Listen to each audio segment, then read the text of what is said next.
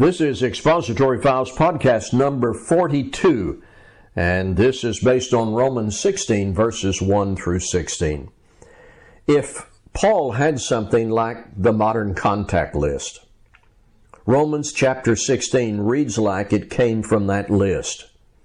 It shows us Paul was not a teaching writing robot.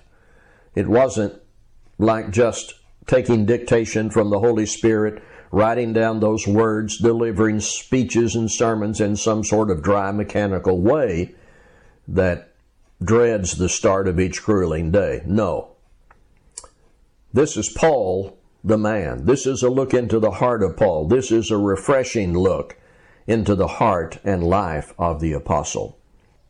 I picture Christians like Phoebe, a servant of the church at Cenchrea, not as a reluctant worker but a wholehearted patron of many.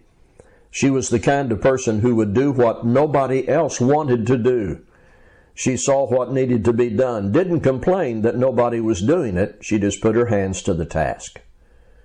She was worthy of being welcomed and helped, but would never have claimed or demanded attention. Paul commended her.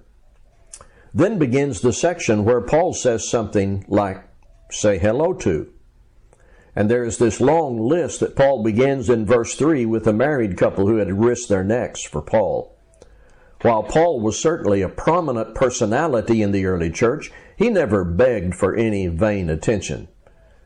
And he was always aware of all the good people who helped him and prayed for him and supported him and endangered their lives for him to continue preaching the gospel.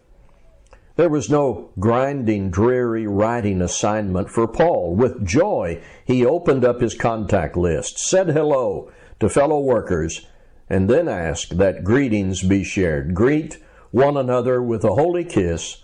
All the churches of Christ greet you. Thank you for listening.